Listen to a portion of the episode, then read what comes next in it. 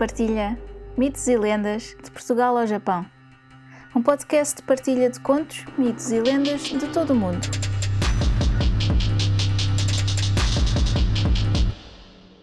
Uma nota antes de começar.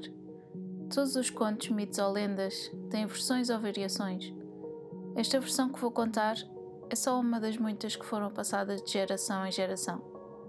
Pode não ser a versão que conhecem, mas espero que gostem.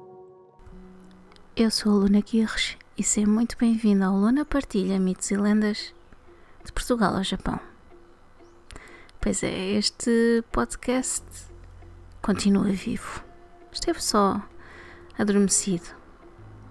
E foi por uma boa razão. Em maio deste ano, 2023, iniciei a pós-graduação em Mitologia Comparada no Instituto Dédalus, no Brasil felizmente, uma das coisas boas que a pandemia nos trouxe, não foram muitas, mas uma das coisas que nos trouxe foi a aprendizagem a longa distância e online. Portanto, posso estar a estudar uma coisa que gosto muito e que com certeza que vou usar neste podcast. Posso desde já dizer que já estudamos a mitologia grega, a romana, a nórdica, a finlandesa e a eslava ao mesmo tempo. e a celta, e agora estamos a estudar a celta, mas do país de Gales. Portanto, estão a ver, é muita, muita matéria para estudar, trabalhar ao mesmo tempo, fazer feiras e já tenho uma ilustração inspirada numa destas mitologias. Portanto, podem ir ao meu Instagram principal, que é Luna Kirsch, e vejam a ilustração que eu fiz de, do deus uh, eslavo Rod. Mas então vamos ao que aqui nos trouxe. Vamos a uma das últimas lendas que selecionei do livro de contos populares e lendas do José Leite Vasconcelos. Longo, largo e lince. Era uma vez um rei, era já velho e não tinha senão um filho. Chamou uma vez e disse-lhe assim: Meu querido filho, bem sabes que já sou velho e que o sol já não poderá muitas vezes luzir a minha calva. Muito gostaria de ver a minha nora a tua esposa, antes de morrer, casa-te, meu filho. O príncipe respondeu: Muito desejava fazer-lhe a vontade, meu pai, mas não conheço quem possa ser minha noiva. O velho tirou da sua algibeira uma chave de ouro e deu a seu filho. Vai lá acima, a todo o cimo da torre, olha bem ao redor de ti e depois me dirás qual é que tu escolhes. O filho do rei imediatamente subiu ao cimo da torre e viu no teto da última sala uma porta de ferro, em forma de alçapão. Abriu-a com a chave de ferro e entrou numa grande sala redonda, cujo teto era bem como o céu em noites claras. Todo coberto de estrelas douradas, o soalho estava coberto com um tapete de seda verde e em toda a circunferência da parede havia doze janelas altas, com os caixilhos de ouro. Sobre o vidro de cada uma destas janelas altas estava pintada uma donzela. Eram todas mais formosas umas que as outras. E até é para admirar como é que o príncipe, à força de as contemplar, não deixasse os olhos sobre elas.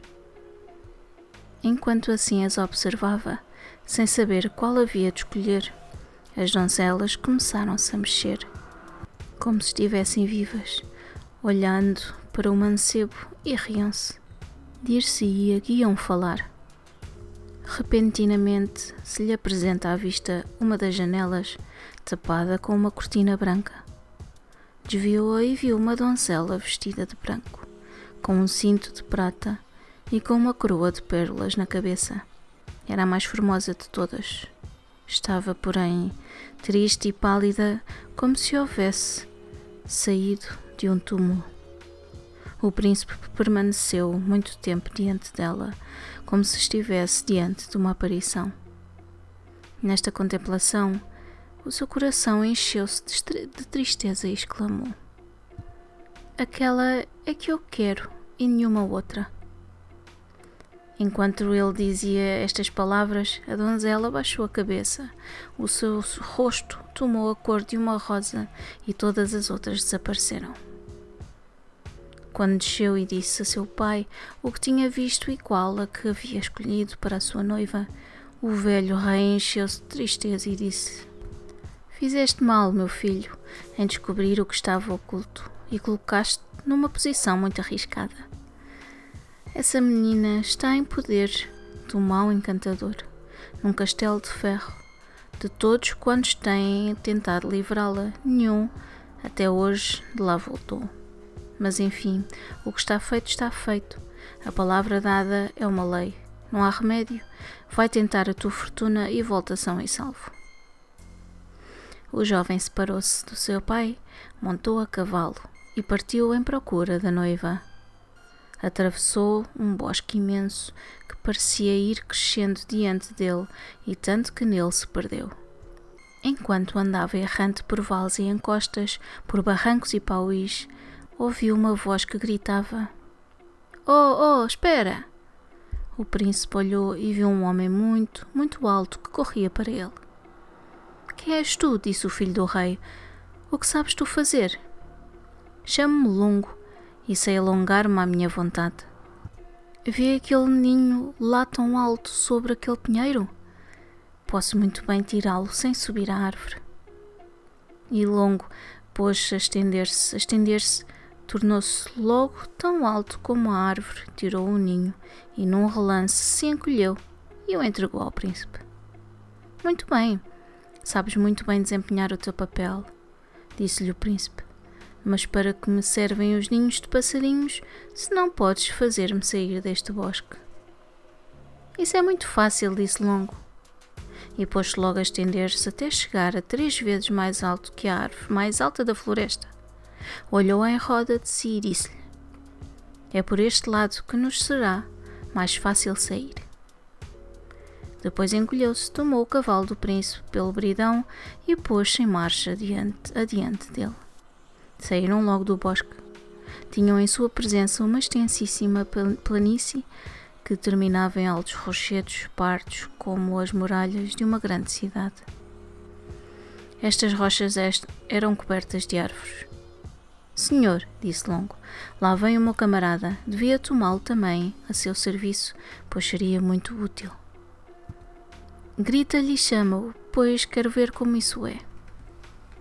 Ainda vem lá muito longe explicou Longo. Não podia ouvir-me e gastaria ainda muito tempo para chegar aqui, porque tem muito que trazer. O melhor é eu ir buscá-lo. E Longo estendeu-se por tal modo que a sua cabeça se escondia nas nuvens.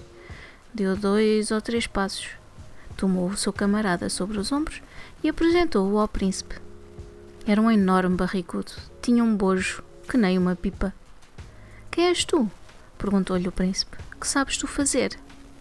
Senhor, chamo-me largo e bem posso alargar-me até eu ter na vontade.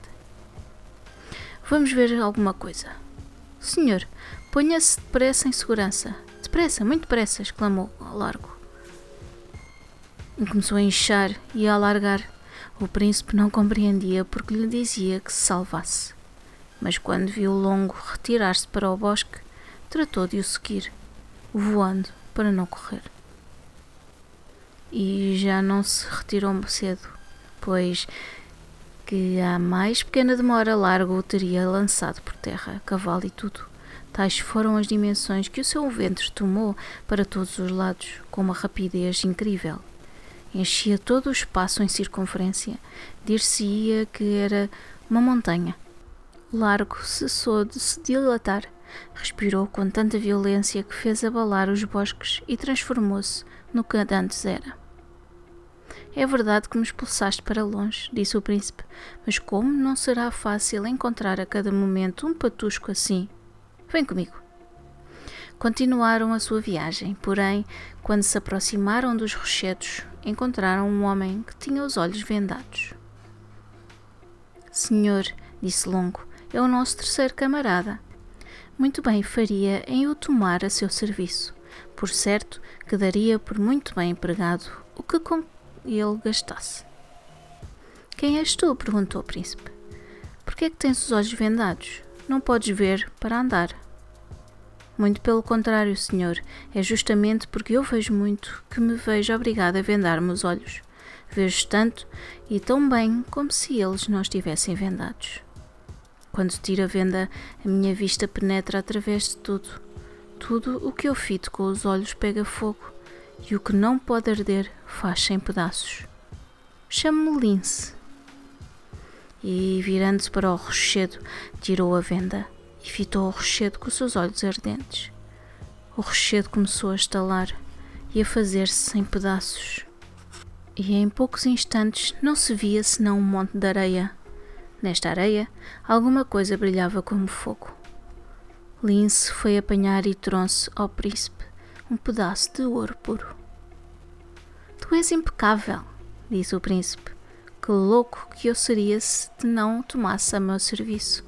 Visto que tens tão bons olhos, diz-me se ainda é muito longe daqui ao Castelo de Ferro e o que lá se está passando neste momento. Se Vossa Majestade vai só, disse Lince, nem daqui a um ano lá chegaria. Porém, conosco ainda hoje lá chegará. Agora vai-se preparar a ceia. Habita nesse castelo uma princesa. Vê-la? Um encantador guarda-a numa alta torre com grades de ferro. O príncipe disse: Ajuda-me a livrá-la.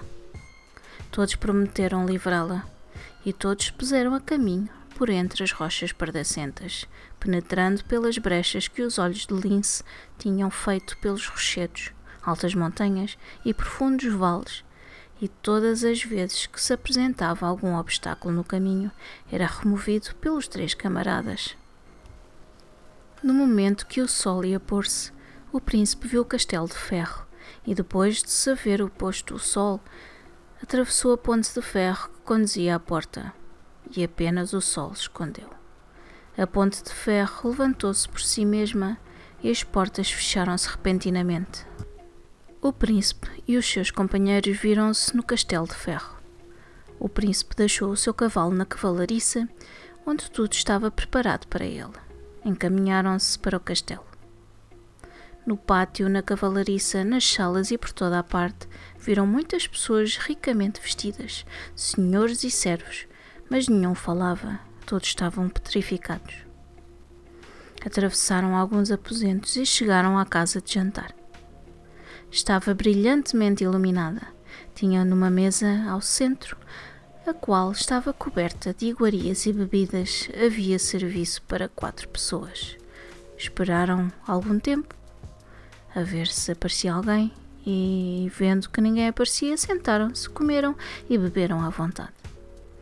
Depois de terem comido muito bem, trataram de ver onde poderiam dormir. Mas de repente, abre-se uma porta e o encantador entra na sala. Era um velho corcunda trajando um longo hábito negro, calvo, barba grisalha que lhe chegava até aos joelhos. Trazia a laia de cinto, três círculos de ferro. Trazia pela mão uma dama admiravelmente formosa e vestida de branco, com um cinto de prata e coroa de pérolas na cabeça. Vinha, porém, pálida e triste, como se saísse do túmulo. O príncipe reconheceu-a logo e dirigiu-se para ela. Porém, o mágico não lhe deu tempo de falar e disse-lhe: Sei muito bem a que vieste, seja como queres. É tua se durante três noites puderes obstar a que se escape. Se a deixar escapar, ficarás petrificado como esses que te servem, da mesma forma que o foram todos os que aqui vieram antes de ti. Depois mostrou à princesa uma cadeira Disse-lhe que se sentasse e saiu. O príncipe não podia despregar os olhos da princesa, tão bonita ela era. Começou a dirigir-lhe a palavra. Fez toda a casta de perguntas, porém ela não respondia, não sorria, para ninguém olhava. Dir-se-ia que era de mármore. Assentou-se ao pé dela e decidiu não dormir em toda a noite para que ela não pudesse escapar-lhe. Para mais segurança, Longo estendeu-se com uma correia em toda a extensão da parede da sala.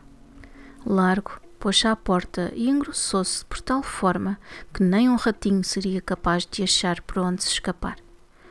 Lince encostou-se à coluna do centro para ver tudo muito bem. Porém, num fechar de olhos, todos se puseram a dormir e dormiram toda a noite. Pela manhã, quando rompeu a luz do dia, o príncipe foi o primeiro que acordou. A princesa tinha desaparecido.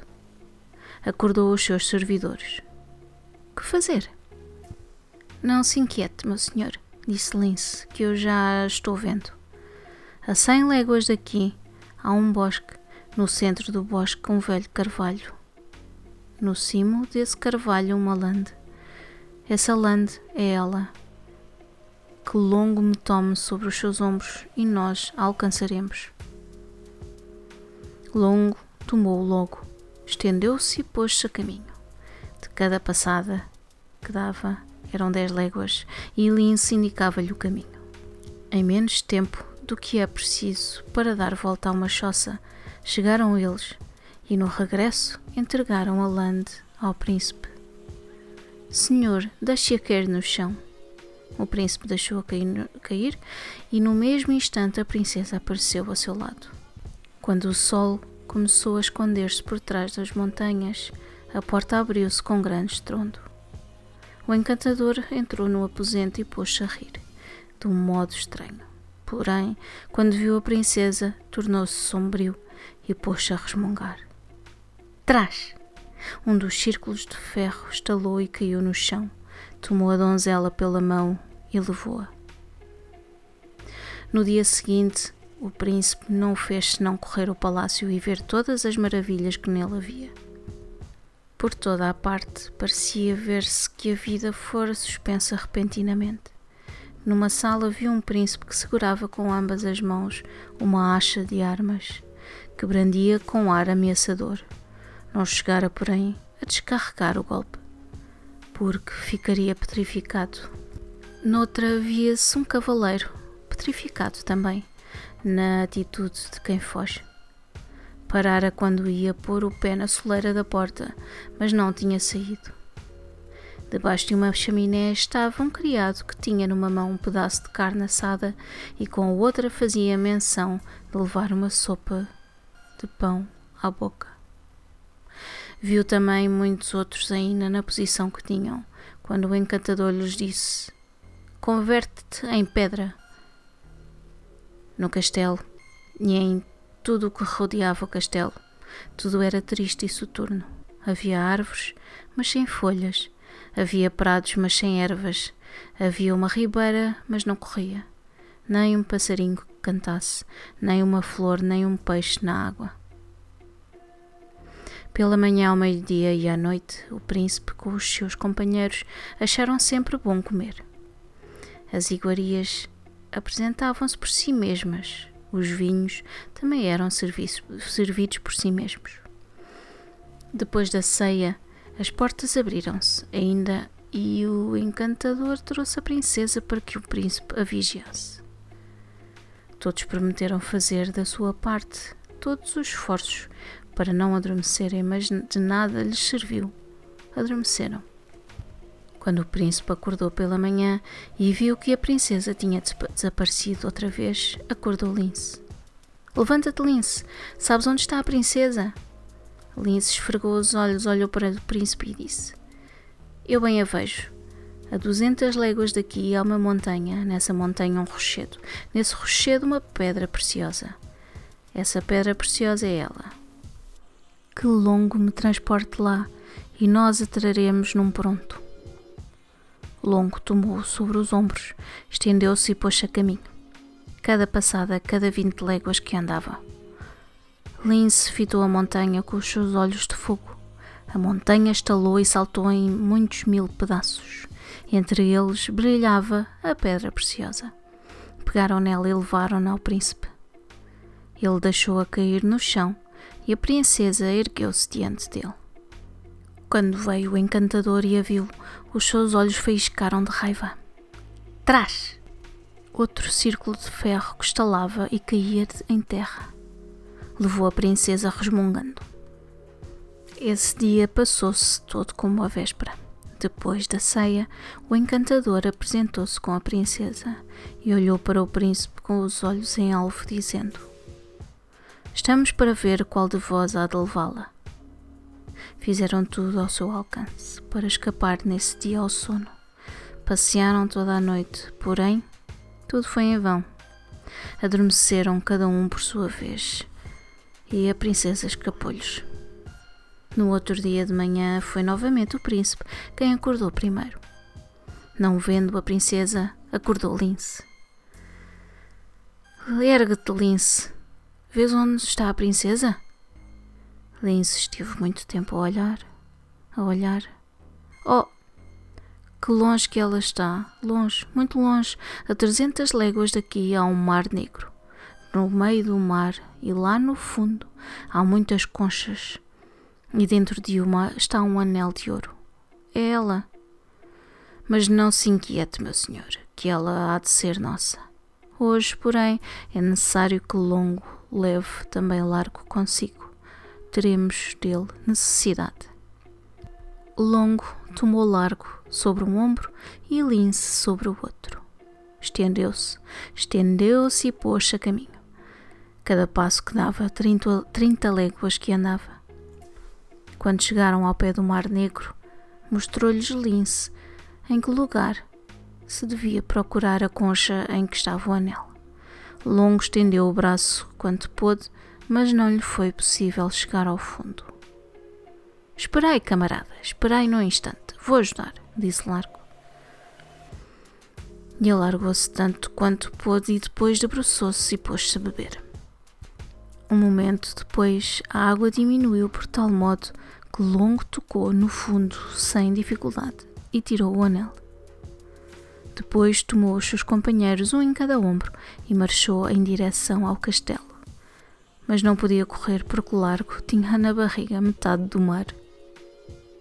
Longo deu com ele em terra no meio de um largo vale. Largo, ao cair, fez um estrondo igual ao de um saco que cai de cima de uma torre. No instante, o vale encheu-se de água e transformou-se num grande lago, do qual o próprio largo custou muito a sair. Neste, entretanto, o príncipe estava muito inquieto no palácio a aurora começava a luzir e os seus servidores não apareciam. Quanto mais a claridade crescia, mais a inquietação aumentava também. Um suor frio como o da morte corria-lhe pela fronte. Mal que o sol assomou no oriente como um filete vermelho, a porta abriu-se com precipitação e o encantador apareceu no limiar.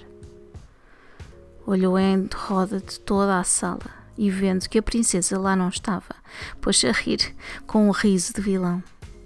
Porém, repentinamente, trás! Uma janela estalou e fez-se em estilhas. Um anel de ouro caiu sobre o soalho. Era a princesa. Lince, vendo o que se passava no castelo e o perigo que o príncipe corria, tinha-o dito a longo. Longo tinha dado um passo e arremessar o anel pela janela. O encantador rugiu com tal violência que fazia tremer o castelo. De repente, trás! O terceiro círculo de ferro partiu-se e caiu por terra, e o encantador transformou-se num corvo que, voando, saiu pela janela quebrada. Imediatamente a formosa dama começou a falar e agradeceu ao príncipe o tê-la libertado, não sem se fazer vermelha como uma rosa. No castelo e em roda do castelo tudo tornou à vida. O que brandia a acha de armas atirou com ela ao ar. O que tinha parado e ficara suspenso quando ia pôr o pé na soleira da porta caiu por terra, mas ergueu-se logo. O que estava ao pé da, chaminó, da chaminé levou o pedaço à boca e começou a comer. Cada um acabou o que tinha começado. Os cavalos relincham nas estrebarias, as árvores reverdecem em redor do palácio, os prados florescem, a cotovia voa pelos ares, peixe, os peixes saltam na água. Tudo tem vida, tudo é alegria. Muitos senhores entraram na sala onde estava o príncipe e todos lhe agradeceram o seu livramento. Ele então diz-lhes: Vós nada tereis de me agradecer. Se não fossem esses estes fiéis servidores, longo, largo e lince, eu teria tido a mesma sorte que vós tivestes. Logo depois ele se pôs a caminho para ir ter com o seu pai, o velho rei, e apresentar-lhe a noiva e aos seus fiéis servidores. O rei chorou de alegria pela felicidade do filho. Pensava que não voltaria mais. Pouco tempo depois fizeram as bodas com grande pompa e durante três semanas. Foram por eles convidados todos os senhores que o príncipe tinha livrado. Depois das bodas, Longo, Largo e Lince anunciaram ao príncipe que iam em busca de trabalho. O jovem príncipe fez todos os esforços para os reter na sua companhia. Eu vos darei tudo quanto quiserdes, enquanto viverdes, e nada tereis de fazer. Porém, esta existência preguiçosa não lhes agradou. Despediram-se dele e foram-se. E é desde então que andam errantes por esse mundo.